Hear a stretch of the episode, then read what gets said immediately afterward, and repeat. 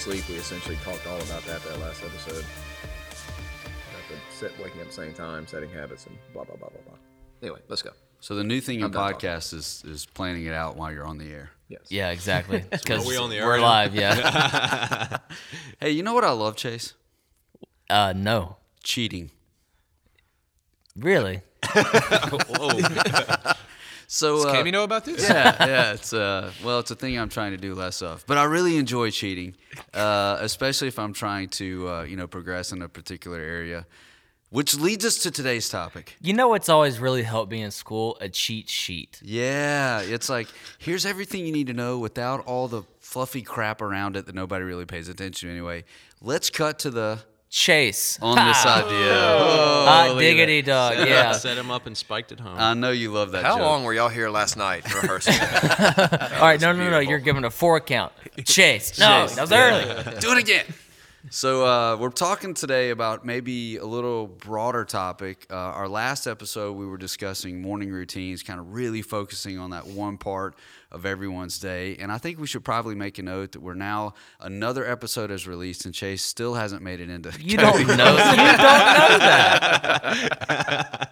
we, there's no time. We're gonna leave that joke there. Oh, okay. Uh, so, but today we're talking about healthy living. It's been a huge emphasis inside of Coyote CrossFit over the past number of months, being able to detail this out, helping our member base wrap their minds around what it means to actually live a healthy lifestyle, focus on uh, not just one thing, but all of the correct things and to do them well. So, uh, PDF has actually been designed as something you can access uh, via the Google machine.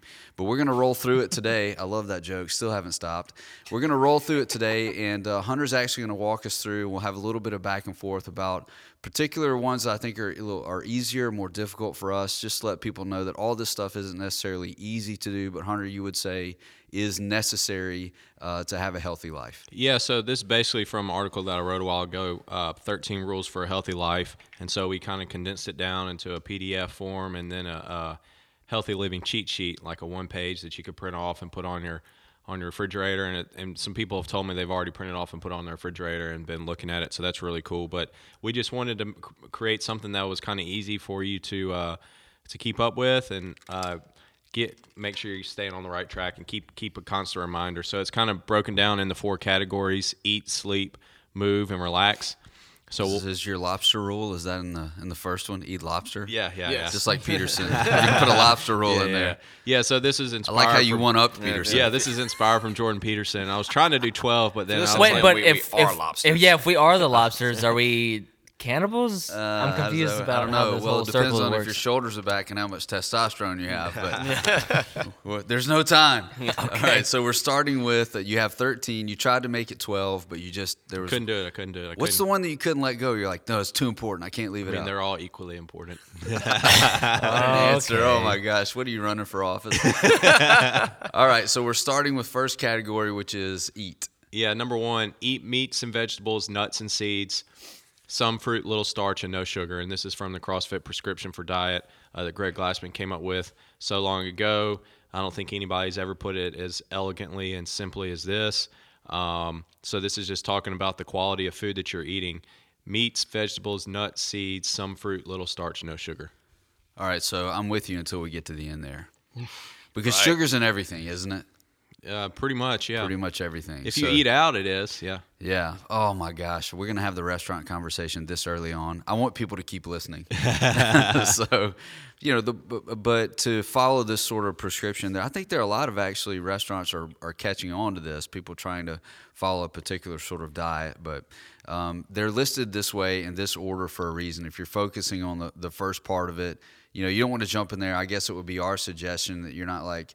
Hey, I'm gonna today remove all sugar from my diet because you basically have to throw everything in your pantry out. Yeah. Uh, but you want to start with including some meats and vegetables and making a, a pretty plate and all those sorts of things. But yeah, if you think about it this way, it's it, it sounds like a lot of things, but really, if you pay attention to these things in order, everything kind of falls in line. Yeah. So, Sweet. yeah, yeah. So uh, eat better. No, but it, look, it's a little more difficult than than we care to admit here because you know there's just patterns um, definitely nutrition patterns that we've set up. Uh, but that leads us to number two, right? No, so number two is make protein the base of every meal. Um, and so um, what we've seen is that most of our members that come in are not getting enough protein. Protein is what your body's going to use to build muscle, which is, um, you know, a great s- sign of health in your body. Um, it's going to speed your metabolism up. It's going to protect your bones and joints. It's going to make you healthier. So muscle is what we want. Um, we need to make sure we're getting enough protein. Um, so protein needs to be the base of every meal. So whenever you're picking your meals out, uh, the first choice needs to be what's my protein, and then you build everything else around it. So we, I think we probably need to pause enough time right here. Uh, most people will read this and say, "Okay, well, I, I eat a particular amount of protein. I'll just drink the rest." Yeah. We need to go back to this discussion, right? Because you know, and, and although we can do this now because Blender Bottle is not a sponsor of this uh, fitness podcast, uh, but Yet. y- yet that's right, yeah. But eating it is better than drinking it. Is that a good a good way to think about it? Yeah. Absolutely. There's there's just there's so much more benefit to uh, to eating it from a uh, um, satiety standpoint, keeping you fuller longer, keeping um uh it's kind of like you know you keep stoking the fire, you keep you keep the metabolism uh metabolism revved up, and um, so I always try to try to tell people to eat as much of the protein as you can. Okay, so I think that's a good piece of clarity there. Let me ask a question, something I'm curious about, because I've heard this floating around a, a lot of different places actually. Is your consumption of protein linked to being more or less sore? Is that how that works? It can, you know, if you if you consider the fact that um, your your muscles are made out of you know out of proteins or out of you know amino acids, and when you ingest protein, you are breaking that breaking the food down into amino acids. So it's essentially, if your muscles are sore, the structure has been broken down, right? And if you are not giving the body the materials to rebuild, you're going to stay sore, Longer. more sore longer. Uh, I think that's helpful. I always give the analogy of uh, uh, bricks, uh, protein, or like the bricks. So if you're building like a, a brick building um, and you want to make something uh, room bigger, first thing you got to do is tear the wall down. Well, then you got to have bricks to rebuild it. But if you don't have the bricks to rebuild it, then it's just going to stay torn down. Much harder to build a brick building without bricks. Yeah, yeah. So, so yeah, it- Somebody I, write I that think down. if you're not getting enough protein, it's definitely going to affect your soreness, and that's why people can uh, start drinking protein post workout, um, and it's going to help with their soreness and recovery. Yeah, I mean, obviously, it's really hard to, to eat a piece of chicken within 30 minutes of working out. Yeah. So, I don't know. I've seen some guys that are like it's in their gym bag. The, yeah, the benefit of having the protein post workout is that it's faster absorbing, so it gets in your muscles faster. But the rest of your rest of your meals, um, you should try to make uh, base. And another reason for that is that so you're not just eating a whole bunch of carbs and fat with every meal. That's really going to spike your calories, spike your insulin levels, and your body's just going to store the excess energy as fat. Um, instead of getting a lot of calories from protein, which your body's going to use to rebuild uh, muscle. So that does lead us to number three, though, correcting a huge misconception is that consumption of fat is necessary. Yeah, so eat enough fat and carbs to support activity levels, but not body fat. Um, and so what that means is basically fat and carbohydrate are energy sources. Uh, it's basically fuel. Fat is your uh, slow burning energy source, and carbohydrate is your fast burning energy source. Um, and so you want to eat enough to support your workout and your activity level throughout the day and your brain function, all that type of stuff. But if you eat too much of it, your body's going to store um, fat. And so you want to eat enough to so where you have energy, but not too much um, to where you're going to store it as fat, which is which is tricky. Um, and figuring out how to do that. Yeah, tricky but worth the battle. And the answer is not I'm going to, you know, go buy everything that's fat free and reduced fat and all that and have this really active lifestyle and think that things are going to go all right. That's just not a good prescription. I think the huge takeaway from that uh, from that rule right there is, or what I would want people to take away from it is that fat does not make you fat. Carbohydrates do not make you fat. It is it comes it comes down to it comes down to the amount. You can get fat, quote, using air quotes there, off of any type of any type of food if you eat enough of it. And um, so it's it comes down to people always want to ask me. I just need somebody to tell me exactly what I'm supposed to eat and exactly how much I'm supposed to eat. Wow, that'd be great, wouldn't it? if I could just tell you. Yeah, we're still trying to figure that out. Yeah, some degree. but but it, it is a um you know it takes a lot of a lot of experimentation and a lot Mm-hmm. of uh, you know it I just and I cannot stand it when people just try to demonize a source of food. yeah, Yeah. That's ha- that happens a lot though. I mean, Yeah. man, and it's probably connected to to Cutting out one macronutrient completely is never a good idea, in my opinion. Yeah, Um, good call. But if you'll notice, uh, in the order that we posted, the first number one is the quality of food, and then number two and three are quantity of food. So we're we're saying focus on the quality, eating the right types of foods, and then focus on the quantity of foods, um, as opposed to the opposite. So that's kind of what we're talking about for healthy. Yeah, that makes sense to think about it that way. Number four, I will admit to you, I've tried to take this challenge since January one, and man, I've I've failed more days than not. I'm usually failing at about probably 80, 75 percent of the number. That last 25 is difficult, and uh, along with my waking up early, I was waking up like six times in the middle of the night. Yeah. this 100 ounces of water, that's a big deal. So yeah, number four, drink 100 ounces of water a day. So a lot of people say uh, drink a gallon of water a day, but I just I just made 100 ounces because I think that's a good even number. Um, it's kind of easy to Gallon's track. pretty daunting. Yeah, a gallon is daunting, and what you'll see is if you are actually tracking it, and it, you'll learn pretty quickly that if you're not getting in through the day and you have to drink it at night, then you get up to pee a lot. You'll start being better about drinking it more during the day, so No you kidding. don't so you're not peeing in the middle of the night. Yeah. But um, this is one of the things that you can do to immediately give you more energy levels, make everything run better, clear up your skin, uh, make you sleep better. Um, it, it's there's so many things that that benefits that come from being hydrated, and I think the majority of people walk around in some form of dehydration every single day. Um, especially if you're drinking a lot of coffee or something. Um, make sure you're getting enough water. You know, I don't know the the percent of how much your body is of water, but it's large and it, it varies depending on if you're male or female and how your body composition is. But it's a large percentage, and every process of your body works better when you're hydrated. Yeah, male is roughly 60%, female roughly 55. So Yeah, and yeah, and, and you and you said it there. Like if somebody is wanting to, you know, do something like uh, on either side of the spectrum, they want to lose weight or they want to gain, uh, they want to gain muscle. In order for those processes that, that need to that need to occur for that to happen, they will they will they will run if you if you want to say much more optimally if you are hydrated, if you are taking the water. So you're, if you're eating healthy and training, that's great. But if you're not um, if you're not staying hydrated, you're not going to get the results as fast as you would like to. I think this is the one thing for me over the past two months has made the biggest difference in how I feel when I'm in the gym, is if I'm hydrated or not. But uh, you know, especially I think we should say at this time of year we're recording this winter time, it's a little harder even to make sure that that's happening because you're not hot and just dri- driving to drink. You're um, you're a little slower to pick up that water bottle. I want to. I want to say. Can I say one last thing on Yeah. this? The eating Yeah. part. I think one of the biggest mistakes that people try to make if they want to make some kind of change to their uh, to their nutrition is uh, they try to. They look at they look at that. Okay, they look at these rules and they think the first thing they think is everything they have to cut out. How about the first thing be, what can I put in? Okay. It's a good shift. Am I, you know, am I making protein the source of every meal? No. So let's make sure that we're adding in the right amount of protein. Am, am I eating, um, you know, vegetables at three meals, at three meals out of the day? Let's just add that in first before you start worrying about cutting things out. yeah. if you if you add if you make a lean protein source and veggies the source of every meal the the main part of every meal you're going to eat fewer calories. Uh, just by the fact that you're eating more uh, fiber rich dense foods that are going to fill you up and keep you fuller longer and that's going to be healthier for you. And so you're you're going to eat fewer calories and without tracking it or not you're, that's going to happen. So um, that's a good point. That makes sense with your uh, the way you talk about habits. You don't take habits out; you have to replace habits.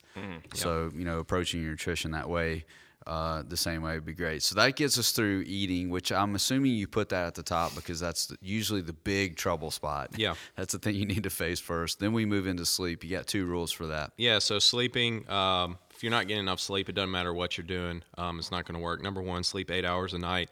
Um, there's no excuse for anybody not to get enough sleep. Uh, no matter how busy you are, you can make time uh, to get to sleep. If you're, you know, different people function differently with different amounts of sleep, but eight is a good, good number to shoot for for just about everybody.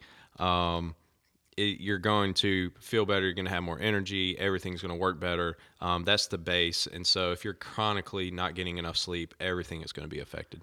You know, I think something people don't think about with the eight hours of sleep is that if you increase your sleep, as we talk about a lot, the hours before midnight, it keeps you away from a lot of these other things that you do deep into the evening, like drink too much and eat too much mm-hmm. and do things that are not productive in your life. I mean, Netflix dominates from 10 o'clock to midnight, I'm sure in so many homes. So it's it's the benefits here multiply really quickly because if you're asleep, then you're not having uh, that extra beer or that extra cocktail, you know, or doing something that doesn't drive you towards your goals. You're asleep. You know, your body's recovering. Mm-hmm. Also, I think you sleep, you get better sleep before midnight than after midnight. So I've heard people say the uh, every hour before midnight is worth two after.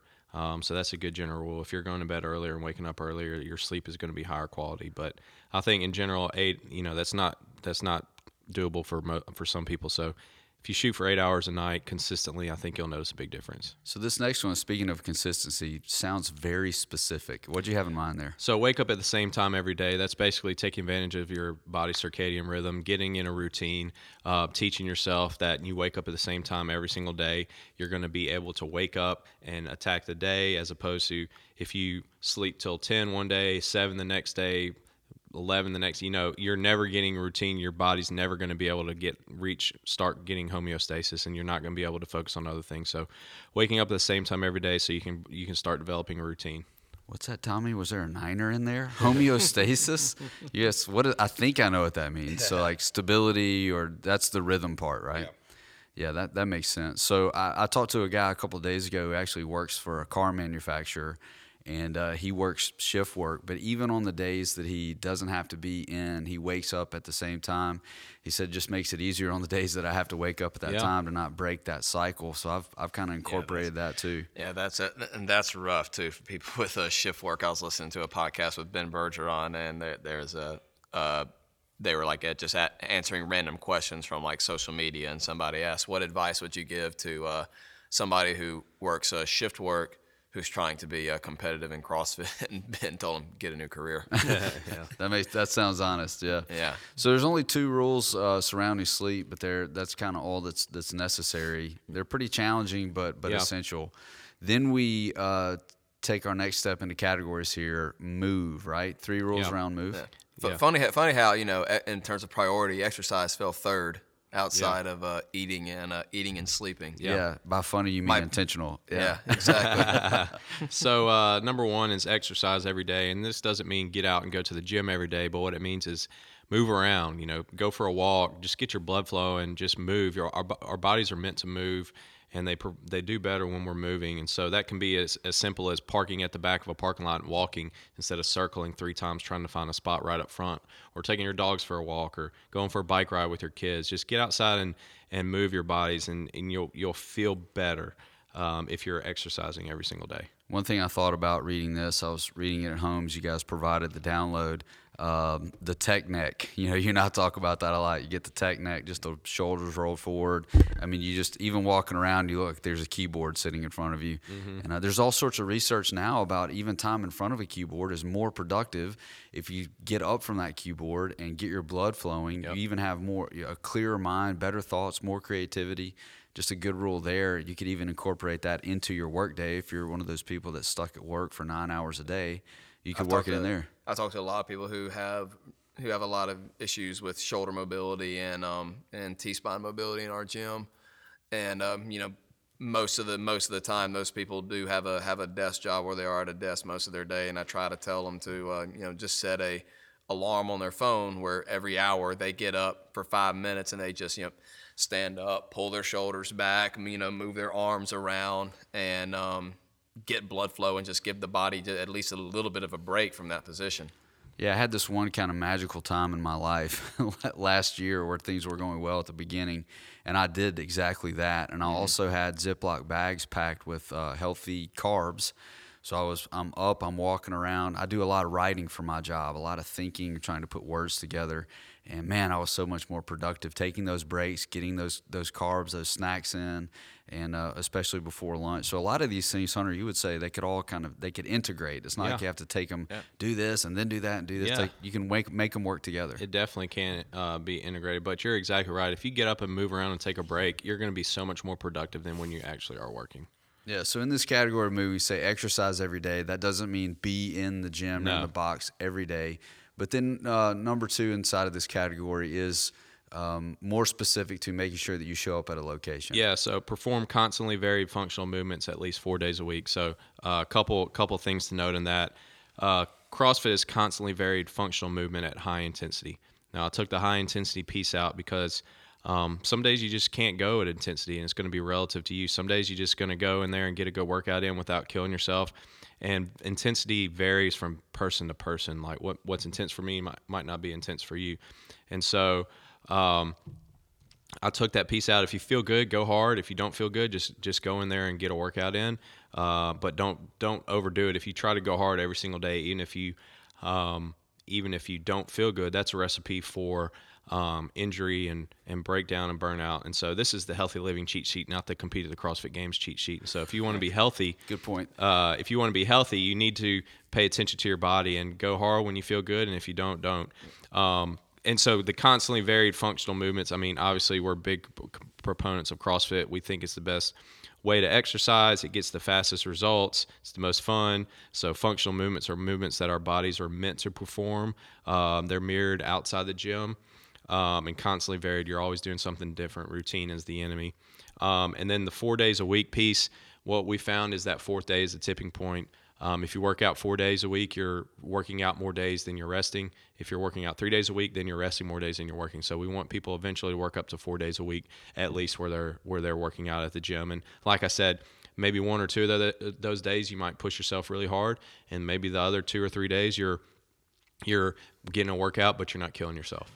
And I would uh, and I would uh, kind of back that up with this. If somebody you know somebody comes in and they've just you know they're having a really rough day and they're like, man, I'm just not feeling it. And I tell them, you know, well, okay, well, just, look, just get through the motions today, and if you feel better tomorrow, you can come in and hit it hard. Like, well, man, if I'm not if I'm not going to come in here and go hard, then you know, then you know what, what's the what's the point? And like, well, if you come in here and go hard when you're not feeling it, you burn the candle at both ends. Eventually, you're going to burn out. Hmm. And you know, well, how can I make it where I can go harder in here more often? Well, refer back to eat and sleep. Eat and sleep, yeah. If you're not doing that, you're not going to be able to. And one other point on this, we have three tracks for our for our class. We got the fitness track, the performance track, and the competition track.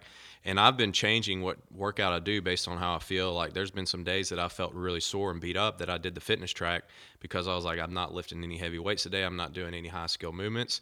I'm just coming in. I'm going to get a good workout and I'm going to leave. Now my goal is not to compete anymore, so I'm not doing the competition. My goal is to be healthy, and so I'm I'm basing what I'm doing. Most of my workouts are performance um, because I still want to you know do stuff outside the gym and perform. Um, but I'll, if if there's a competition workout that looks fun, I'll do that. Especially since I'm going to be doing the open, I need to be practicing a few of those movements. But there's some days that I'm just I'm not feeling it, and I do the fitness workout, and I don't kill myself. I get a good workout in, and uh, and I call it a day. And so that's that's one way you, for people members of our gyms. That's one thing you can do if you're feeling if you're used to doing uh, maybe the competition. You just feel really beat up one day. Maybe you drop it down and do the performance um, and do a little bit of lighter weight so that you can can perform uh, better the next time. Does that make sense? Yeah, that makes a lot of sense. I know I don't want to spend too much time here, but this actually work for me this week. Our Wednesday workouts have been a little more lengthy, aerobic aerobic based. And I was going into it, and I actually was I was the last guy to finish in my class, which I don't remember the last time that's happened.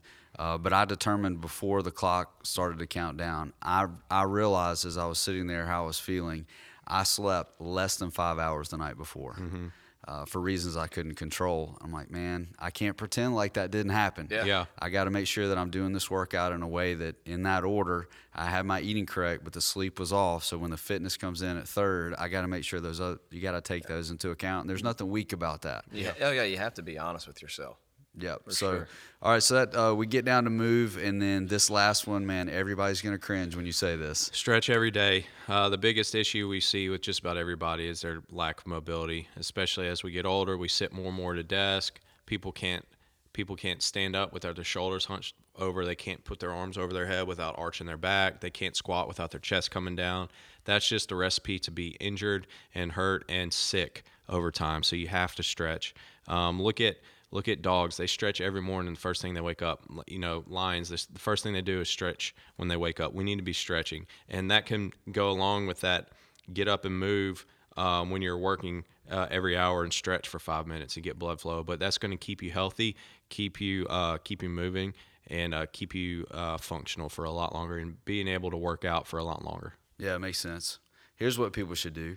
Just get a PVC pipe at your house. Come on. Every time I pick one of those up at the gym, I'm like, why don't I have one of these? Got a, got a broomstick. Yeah, get Use one of those. anything, anything. So yeah, that's that's uh, great advice, and there's actually a lot of things to follow online now about stretching that are free resources. So then we get to the last one. I think everybody's really appreciative of this, but probably it's the one that people neglect the most. Uh, calling back on our last episode, number one the relaxed category: get outside 30 minutes a day. Yeah, uh, getting sunlight. So many people are vitamin D deficient. They're not getting enough sunlight. Um, so that's one benefit of getting outside, just getting some sunlight on your skin, getting that vitamin D. And then also, it's going to help you keep you grounded, keep you relaxed. You know, we, we get so caught up in the frantic day to day stuff that getting outside and taking a walk, take your dogs for a walk, just look at the look at the trees, look at nature, um, slow everything down, um, and that's a great way to uh, keep you your cortisol levels down, your stress levels down. And that's really connected to the second one here, which is breathe. Right? That's what you're out for. Yeah, find find take deep breaths. Don't take shallow breaths. Most people live shallow and uh, take deep diaphragmic breathing. If you can take five to ten minutes, some people like to meditate. Um, Chris likes to do deep breathing before he sleeps. Whatever the case may be, learning to breathe properly. Um, same thing. Lower s- stress levels, lower uh, cortisol, help you recover better, uh, keep you relaxed and grounded. I've been I've been doing uh I've, I've experimented a little bit a little bit too. I have a uh, um little finger uh, finger monitor that uh that, that'll test like uh like resting heart rate and stuff like that. And like sometimes what I'll do sometimes is uh if I'm walking around the house I'll put it on see what it is and sit down and see how long it takes me to get it back down to normal just by just by breathing. And with more practice, it get, it comes down quicker and quicker every time I do it. Man, there seems like there'd be a lot of transference between that and the middle of a workout because mm-hmm. you know breathing just Oh, absolutely. it's it's a workout killer. You know, I, I reminded myself yesterday before we started that shoulder to overhead. Just don't have, just hold have your Sam, breath. Just have Sam follow you around. He'll remind you breathe. don't hold your breath. Right. All right. So the third one. This is a pretty broad thing, so we need some clarity around this. Wrapping up the list here shortly. Rest. What do you mean by that? It means you need to take time away and recharge your battery. Um, one day a week, you need to not be not be doing any work related activities, not thinking about work, um, putting it away, not going to the gym, just re- relax, rest, recover. There's a reason that Sunday is a rest day. Um, the we need to relax. If you don't take time away and rest and relax, um, you're going to burn out and you're not going to be as productive. There's a story of two um, two two different groups that left for the Oregon Trail way back in the day. One of them stopped every Sunday to rest. The other one didn't. The one that stopped every Sunday to rest got there way before the one that worked every single day. So just keep that in mind. I mean that that exe- exemplifies itself in pretty much every area. The person who takes time to rest is going to actually be more productive in the long run. That also goes in for take vacations. Go on more, you know, go on a couple weeks if you can. Take a couple weeks off and go somewhere, get away from it all. That's going to give you a lot more perspective and I promise you you're going to be much more productive when you are working than if you're just trying to work all day every single day and never taking any rest. Yeah, that makes a lot of good sense. Most people just aren't living that way, but maybe with this list, that uh, that number, that percentage is going to grow. The last one is actually one that I've uh, I've taken to heart, and I think it's a good one. Have fun, have fun. That tends to drop when that competitive spirit kicks in. Yeah. the fun goes away. But you're saying make sure that's in there. have fun. Remember, it's not that big a deal. It's not that serious. What happens in the gym right now, you won't care about in a week. What most of the things that we worry about right now will not affect us at all in a month, in a year, in five years, in ten years. You know, some think back to when you were growing up. Some of the things that you were so worried about, like you thought the world was ending, like they don't even matter at all anymore. So just remember um, to have fun. Don't think take things too serious. Keep it light, and that's going to keep your stress down and keep you um, enjoying life. You say from your perspective, Chris, that there's a lot of that going on inside of fitness. I'm not talking about just particularly our gym, but you know, you have an up close view there. That's a lot of people are stunting their progress because they're just taking things too seriously. Yeah, absolutely. Um, you know, we we're trying to we're trying to build a culture in our gym where we, where this is it's the best hour of everybody's day when they come in. So we're trying to we're trying to keep it light and that's why we kind of structure the the class the way we do is to give people an opportunity to come in, speak to one another, you know, just kind of um put their uh, put their guards down a little bit and you know just kind of remember that this is a fun place to be. And uh, that'll let them go into uh, go into the workouts with a lot less baggage and just be able to go harder and ha- and um, be more proud of what they've accomplished. And uh, not worry so much about like you know is this precisely the right the right thing? Is this precisely the right day and the right time? Because I mean in at the uh, at the end of the day I mean you know, who knows? But but you are here you're going to work hard you're doing mo- you're going to do movements that are going to give you a great bang for your buck and you're just going to enjoy yourself and I mean if you're not enjoying yourself then you're just you're not going to come back you're going to keep chasing something else and mm-hmm. keep stressing yourself out The Yeah. people who are having fun when they're working out are going to make more progress over time, guaranteed. Absolutely. And I think American in general, we just take things so serious all the time. Everything's so serious. Everything's like a big deal and it's an emergency and it has to be done now, now, now. And there's a lot to be learned from some other cultures where they take life at a lot more relaxed pace, um, and they're they're a lot happier. There's a lot of studies showing that they're a lot happier than people in America, and even though America has there more has- material success. Yeah. Yeah, yeah. I mean, there has there has to be there has to be balance. I mean, that attitude is kind of what made America what it is. But at the same time, you know, we're kind of getting to the other end of that of that bell curve where you know, yeah, we're really successful, but we keep getting you know more depressed and depressed. Yeah. yeah. So you've got to you've We've got hit to able diminishing returns. it out. Yep. Definitely, definitely. So let's just go back over just real quickly. Eat, sleep, move, rest. So if you need to, if you need to cheat on the cheat sleep sheet, that was a little difficult to say. Yeah. Uh, eat, sleep, move, rest. We're gonna we're gonna approach things in that order. And if we're asking questions about movement, then probably the people inside the box are gonna start asking you about those top two things first before we get into that. So focusing on what you're taking in, po- focusing on how much you're sleeping, then moving in the correct ways, and then making sure that rest is there. That last one, having fun, because everybody knows the thing that you hear last is the thing you remember first. So maybe injecting that into our culture in a new way. Yeah, and you can download this. Uh, there's a longer version. Uh, it's like three or four pages. There's also an article about it, and then there's a one-page cheat sheet you can download. Uh, maybe we can put it in like the show notes or something. Chase, we can do that. Yeah, we'll see. yeah, we can. You know what's going to happen? I was about to transition to the next portion of the episode, and then I remember I was refired last uh, last episode. You were. Outside the box. You can you can sing it as long as you want. It's still not as good. It's, So- it's that I- mustache. I he thinks transitioned. he's uh, the lead singer for Queen. Speaking Freddie of, Mercury's his look, great segue here. We end up talking about the cheat sheet. We end up talking about having fun, making things fun, and then our outside the box is talking about decades in music. What affects your mood better than music? We probably shouldn't answer that question, but I'm trying to make a point that music is a pretty powerful thing. Yeah. Yep. Yeah, man. yeah, man. Yeah, man. Totally. Somebody frame the question for me. What is what's the actual question? Did- So, so the question is, what the top three music decades? So for you, your top three decades of music. Wow. Uh, okay, I think I have an answer to that. I think we should. Yeah, we should bat them around. The quarterback thing went well. I think. Yeah. because we started Can with we three. have some clarification? Are we grading this like we're grading quarterbacks or just our own personal? No, like, what do we like personal- the best? Yeah. Personal preference. Okay. How would you? How would you even do that? Well, listen, the 40s, you know, they really Who had had more number ones? Well, Yeah. then, I don't know. There's. Uh, okay, so what? Who, who's going to start us off? Chris, man, you got things going really well with this quarterback discussion. Okay. So let's start with your. I can't wait to hear this. Actually, Yeah, well, you know, it, it's definitely another subjective topic. You know, you can't really, you know, stack things up and see which one, you know, which one stacks higher. I know, for me, like I look, I look at music through the lens of like my three favorite genres: uh, uh, rock, hip hop, and country. So, yeah, all over the place. Yeah, I know. like I a like soup a, sandwich, bro. I like a, I like a lot of music, a lot of different kinds of music. Where's so, the um, Backstreet Boys in that category? Mm, yeah, They're not in there. that's that's rock. You- I think.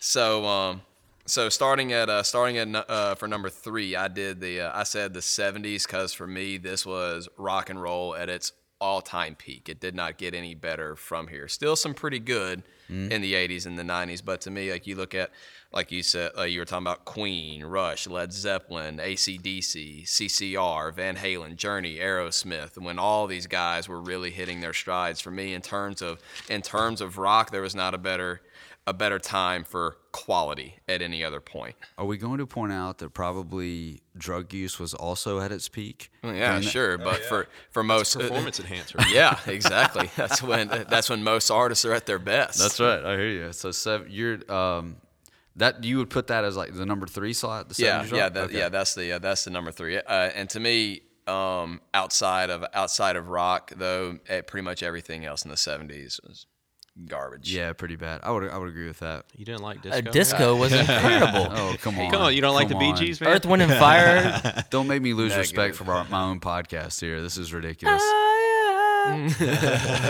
How do you not like that? It just makes Very me want to buy a pair of cargo pants. That's all it does for me. It makes me want to find an old navy as fast as possible. So the disco thing, you get it? Right. Okay, let's move on. So the number three, Hunter's number three. Uh, so I kind of framed this based off kind of charting my my favorite bands and musicians and such. Um, my number three is the '80s. Uh, I really got in the '80s in college. A lot of people in college really liked uh, '80s music and played it a lot, so I really got into it. But uh, Journey is one of my favorite bands, and that that was their heyday. Um, there, there's just a lot of that, you know, kind of cheesy uh, sound and music that is not necessarily like the highest quality music, but it's like fun to listen to. Uh, so Great sing-alongs. yeah, yeah. Yeah, I'll, I'll go with the '80s as my number three. Oh, that was quick for Hunter. uh, sorry. My number three is actually the uh, 2000s, but it's not because of uh, anything mainstream really, except one guy and one guy only. And Ben, I think you know who it is. Uh, Theory of a Dead Man. John Mayer. John, John Mayer. Mayer. I almost said Cage the Elephant, but I'm like, man, that was an old episode. People probably don't remember that. Yeah, and know it's John Mayer. It just if any dude, it like just is the pinnacle of like awesomeness in a decade. I think it's John Mayer who just kind of owned the 2000s in his own little uh subsetted genre, whatever He was He huge. was he was huge, Huge. Huge. huge. Uh, Make blues great again.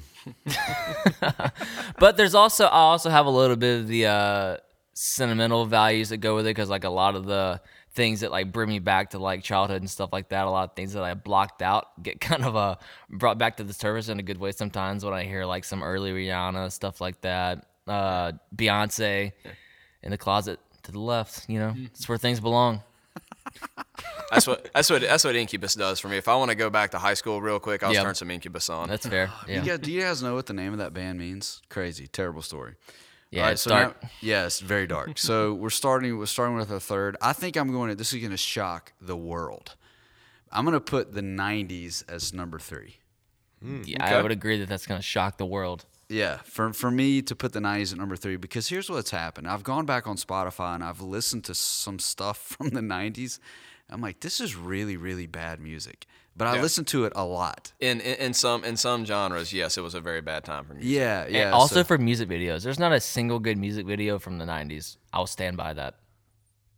Yeah, okay. All right. Maybe I'll go with you. Mr. Jones, Counting Crows, pretty, you know, he had the boots, he was on the railroad track. It's just quintessential They're all just yeah, exactly. That doesn't make it good. so I'm gonna I'm gonna put the 90s there as a number three because I mean even though it's my coming of age music and I still listen to a lot of it, if you're looking at the entire decade, weak. Mm. Even like with Nirvana stuff like that. Foo Fighters came around in the '90s, Yeah, I'm not saying there are no bright spots, and I still. but they're not bright spots for you.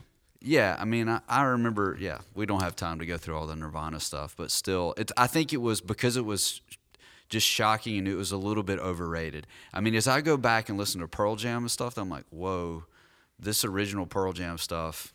Yeah. And the whatever they were doing to show up with that kind of music, good for them. Oasis, Oasis, man. Yeah. Oasis. Have you ever seen the get where they one bro- brother heckles the other at their own concert? Fantastic. You should look that up. It's pretty awesome. So I'm gonna go with 90s number three. Cool, Okay. Chris. We back. To, oh, okay, I actually went with uh, with '90s at number two, just because you know I'm still I'm looking through uh, through my lens of the three uh, my three favorite genres. You know, definitely there were like you're saying there there's some bright spots for uh, for rock for sure with like with a uh, Alice in Chains and uh, Red Hot Chili Peppers and stuff like that. But uh, for me, this was the um, the best time to be listening to uh, to hip hop and country music because this was when um, when you had uh, you had Tupac and Biggie going on, and you had uh, you had groups like uh, like De La Soul, Run DMC, Bone Thugs, Yeah. guys like that. And then um, and then for me, it was uh, the best time in country. It was probably I'm definitely biased because you know when I was riding around with my mom, this was all the stuff that she listened to, Right. and uh, so like you know, but Hey, one word, Garth. yeah, exactly. I mean, you can't argue with um, you know George Strait, Garth, uh, Clint Black, Alan Jackson, people like that. Yeah. I mean, uh, at no point was country better. And I mean- country has sure, sure gotten worse. Oh my goodness! Don't get me started. worse Do not get me started. Thank God for Chris Stapleton. That's all I'm going to say. yeah, and he's really more blues than Yeah, anything. yeah. I think that you could argue that bluegrass blues. All right, what's your number two, Hunter? Uh, my number two is 70s. Um, same, same thing, going along with some of my favorite bands Fleetwood Mac, uh, Eagles, Led Zeppelin. Um, it was a, it was a great time for music. Uh, I like I really especially like more of the easy listening stuff now after spending all day every day in a gym, and I just get tired of listening to rock and rap and I all feel that type for of you stuff. guys. So Yeah. I, I really enjoy like if I'm in there working by myself, I'll look on play, put on like an easier listen playlist, or if I'm at home, I'll listen to something like that. But um, 70s, I, it was a lot. There was a lot of really good music in the 70s, so I'm I'm gonna go that number two. Sweet. Uh, much like my uh, 2000s, uh, it I liked more people in the 70s than this, but this band is enough. Queen, by far my favorite band of all time, which is a bold thing to say because I like a lot of the things that I like are actually bands, but I freaking love Queen. Like, they just span genres like no other. It's awesome. They got the uh, kind of pseudo disco with uh, another one bites the dust. Got we will rock you. They got the ballads of uh, like we are the champions, stuff like that. Bohemian. Yeah. Bohemian. Well, yeah, that's that's. I don't even know what genre that is. It just it is. Transcends genres. Yes, it, uh, it's It in a class by itself for sure. Yeah, Yeah. it's so good. So yeah, Queen saves that decade enough for me, but I also love the classic. Like I loved, uh, I loved early. Uh, oh my gosh, Ozzy Osbourne. Um, what is his original band called? Black Sabbath. Black Sabbath. Good lord, I kept wanting to say Iron Maiden, and that is not at all right. uh, because of Iron Man, I think is what I was trying to do. Yeah. Is some kind of weird thing. But I love Led Zeppelin stuff like that. There's just a lot of a lot of good heavy stuff that doesn't exist in a good way nowadays. Yeah. So I yeah, everything today that is that is trying to venture into that is just a copy. Yeah, the only people that have gotten close is Wolfmother, and I only say that because Chris will know who I'm talking about. Mm-hmm. Yeah, yeah. Other I than know. that- I know who you're talking about. I know Wolfmother. They're, Nice. I forgot to mention Pink Floyd in my 70s too. They're an one of intense my group of guys. So this is very anticlimactic, but I, I think 70s too. Like if I if I want to put some music on while I'm just enjoying something outside or just kind of you know in that space, relaxing space, and it's, you just know if you start a playlist in that decade, you're going to hit a lot of good music. Uh, that's what I'm going to put on. So, so I'll put 70s as my number two as well for all the same reasons already mentioned. Yeah.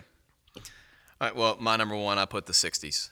What? That's my number one. Yeah. Oh my gosh! I thought I was going to be the only guy. Okay, tell me your reasons. So, I mean, but so I, I have three reasons: uh, the Beatles, Jimi Hendrix, and Bob Dylan. I mean, do I need to say anything else? Okay, And okay. uh, so, and I, I, did guess, not take you as a Bob Dylan guy. Well, well, here's uh, here's the thing: is um, to me, you know, I have my favorite genres of music, and like I definitely did not listen to Bob Dylan, Hendrix, and uh, and the Beatles as much as all the other music, but uh, you know, I look at those guys and I look at the music back then, and it was on such another level from a talent perspective, and people that actually had things to say.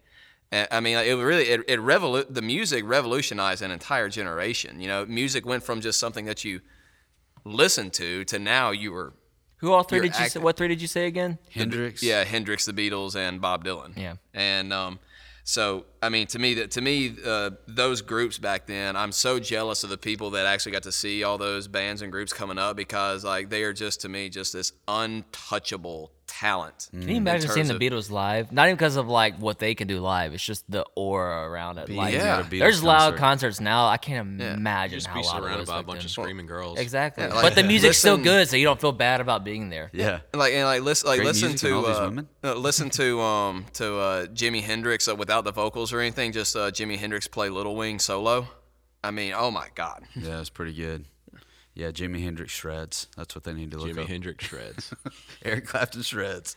All right, so we got the '60s. Totally shocked by that. awesome. What do you got? I think the '60s is the best for music, but for me personally, my favorite is the '90s.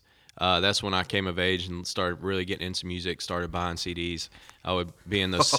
I would be you just said buy CDs. I would be in those CD clubs where you could buy like get like 13 for a penny if as long as you agreed to buy like three or four, you know, Yeah. over the next three years. Uh, so I had a bunch of CDs. Uh, but my favorite band of all time, Red Hot Chili Peppers, that was their their best decade. Um I you know, there's a lot of not necessarily highest quality uh, music in the 90s, but stuff that I like to listen to, and I still like to listen to it just because I, I enjoy it. Um, but I, I got to go with the 90s just because that's, I always go back. It makes me feel, whenever I listen to 90s music, it makes me feel, um, makes me feel alive. I agree with that. it needs to be alive, man. I would, here's what needs to happen though, because Spotify just isn't doing it for me. When I'm in the gym working out, um, one of those open gym times, I'm trying to find a '90s playlist to work out to, and Yeah. we got to build our own, man, because there's not enough Red Hot Chili Peppers. There's just not enough stuff that you know needs to be on there. I, I built my own chill playlist that I, I play whenever I'm either working out on my own or at home, like on the weekend, just trying to relax. Um, and it's got like 150, 200 songs, mostly 90s, but it, there is like, you know, some Fleetwood Mac, Pink Floyd, Man, uh, Journey dude. stuff in there. available. So, oh, it's available. You just got to search for Hunter Owen, and it's it's my chill playlist, bro. chill. It's my chill, bro. Yeah. I wouldn't think of that for working out, but I see what you mean now. All right, so you're number one, Chase. I'm very glad Hunter did what he did just there because I think if he hadn't given the prerequisites of like this is just things I like, I know it's not the greatest decade. I would have felt a little ashamed about mine, but I'm gonna own it more now. But when I think about like what decade has most of my favorite bands in it, it's the 2010s. Like I, there's a lot of good music coming out. Chris just flipped the table over. Mu- music ended officially in 1999. yeah, Never have after you that said a more music. true statement. I quit. I quit listening to music after 2003. Basically. But it's Maybe like seven. when I start thinking about like the indie bands that I like, I like uh, like Cage the Elephant, Colony House, John Mayer still dropping freaking awesome music in the 2010s. I will go with that, yep. LANY, have you have you guys heard of LANY? It's the most like it's what the 80s could have been if it wasn't so deadgum cheesy. It's all the same what- instruments and stuff. What a very accurate description of that band. Thank you. It's just there's a lot of stuff that's like you got to find some of it kind of under the radar. Like anything that you're listening to on like Y101 or anything from Ryan eh, Seacrest, everything's garbage, completely off my radar at this point. Garbage, garbage. But there's so much like thank the Lord for Spotify and it's like ability to read what you like and to say, oh, you might like this. You're right, Spotify. I do like that. hey, hey, that's a that's a quick side note. Do you think Spotify has revolutionized the music industry yes. Yeah, Yeah, no sure. doubt. more no so doubt. than anything else ever? I, I think. Uh, oh, what's the More than Napster. Yeah, I'll, I'll say I think I think I think Napster started it, but I think when Spotify made it legal to do essentially the same, Same thing, thing, yeah. Yeah. we're like, oh, thank goodness. Yeah, I don't feel so bad about my music now. Exactly. Yeah, so the 2000 man, that's a shocker too. So I'm I'm going to come back around to the 60s. Um, I'm going to make this I'll make this brief, but to me it is like the mixture of what I would think of is rock and Motown. You know, it's like wow. So this there's they kind of were borrowing from each other a little Yeah. bit. They and they did have something to say, but you What, run. what decade is James Brown? Yeah, he's got some. You know, He, that that's he would him. have been started in the 60s. Yeah, he's got some there. So a lot of the stuff maybe that was hitting in the 70s, early 70s too. There's some overlap here for these great artists. But you've got like think about when a man loves a woman, Percy Sledge. Like, gosh, what a song! Dock of the Bay, Ot- Otis Redding. But then you've got my generation with the Who. Uh, Papa's got a brand new bag, James Brown, Purple Haze, Jimi Hendrix. Um, what was the other one I was thinking of? I think Dylan's in here. Um, There's some great jam songs back then. Yeah. like they just solid like instrumentals after the chorus and stuff like that. There's Yeah. so many good options like that. Yeah, you You got know, White you know Room. What, you know what I loved about Bo- about Bob Dylan is that he essentially he was like, here's the melody, here's the chorus, and then I'm just gonna do whatever I want. Mm. Yeah, With It- that freaking might- harmonica yeah, is what it, it, might, was. It might rhyme, it might not. I might change tempos right in the middle of right in the middle of this line. You know, there's an incredible TED talk on Bob Dylan and his music. Have you have you seen that? oh man, I want to Yeah, it's that really out. good. It basically shows that Bob Dylan, everything he did, he was copying another song, and he just reversed everything. That's why that's why his music sounds the way that it does. Because if this other song went up, he went down. If it got faster, he went slower, and that's how he. This guy's making the case. I don't know if it's true or not, but he makes a pretty compelling hmm. case that that was the genius behind Bob Dylan. Like another of his songs or somebody else's? no, no, song? somebody else's like older songs oh. that he you know grew up and knew and all of that. And then he, he was, just reversed it. he was taking those and, re- and He reversing Missy Elliott it. And yeah, hey, thanks for clearing that. put up. his, That's exactly he what put I his meant. thing down first? yeah, that's exactly what I meant. So I'm going to put the 60s there because I think there's like a, there's something pretty cool to me, especially understanding what's going on in the United States at that time when you have music crossing over all those prejudices, borrowing from each other, respecting each other. I mean, it's just that's mm-hmm. kind of a cool thing to think about. And on the backside of that, just some incredible music coming out and artists that I think you're right, Chris. You just won't find those kind of artists anymore. Not like you, you can go back and listen to music for the '70s and really appreciate that you are in you're in the presence of uh, greatness when it comes to artists. I agree with that. The other thing too, and I know this is probably getting more deep than we want to here at the end of the episode, but you've got Vietnam in there, and music attaches to Vietnam Yeah. in this really crazy way, and gives it this kind of aura that's just Uh, Bob Dylan song uh, blow, uh, "Blowing in the Wind." Yeah, yes. A, a lot, a lot of those songs were saying something very political in response to the war. So Literally all of CCR's discography. yeah, right. Yeah, so you know, just uh, maybe we should send people to the Forrest Gump soundtrack and just to see what we mean. Yeah, But, uh, and you know, and actually, when I was uh, when I was thinking about my list last night, you know, I was like, "What's the greatest soundtrack in the history of movies?" It's Forrest Gump. Yeah, because it doesn't. in the It's not. 60s. Yeah, it's not Yeah. like confined to any decade. It's just Yeah, it makes a lot of sense.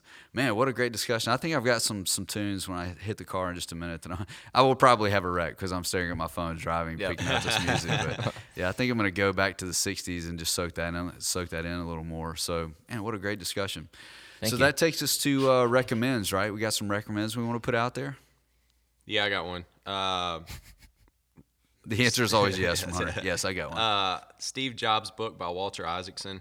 Uh, I read that one uh, last month. It was it was really good. I, I'm really getting into good biographies, and um, it was fascinating just to see uh, his uh, relentless pursuit of of success and perfection, and how he never settled for anything less than what his vision was, and he was very hard on his people, but it was because he had he had a idea in mind of what he wanted, and he didn't settle for anything less, and he was always trying to be the best at uh, what he was doing. And he, rev- I mean, he revolutionized the music industry with iTunes. He revolutionized the computer industry.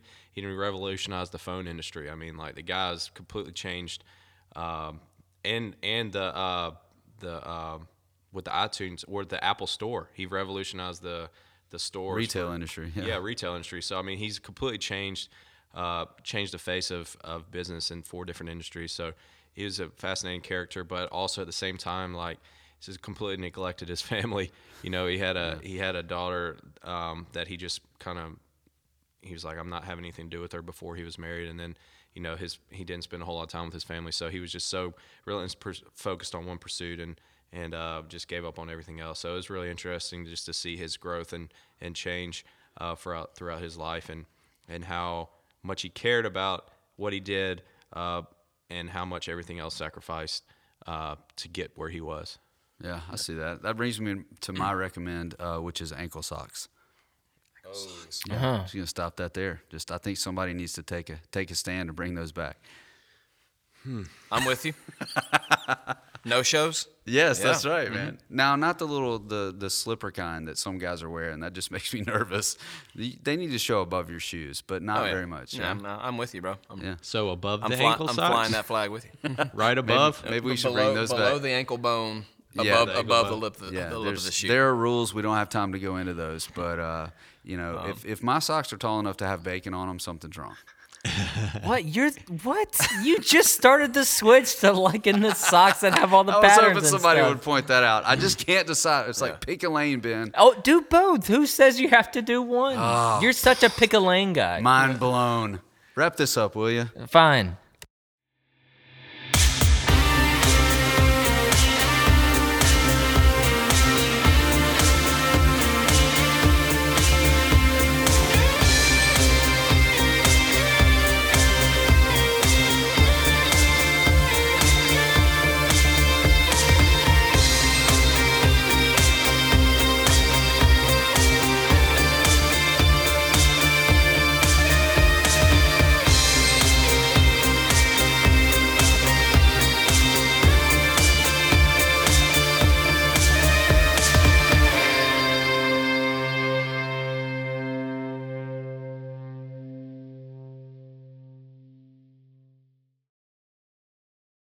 Silky smooth sounds.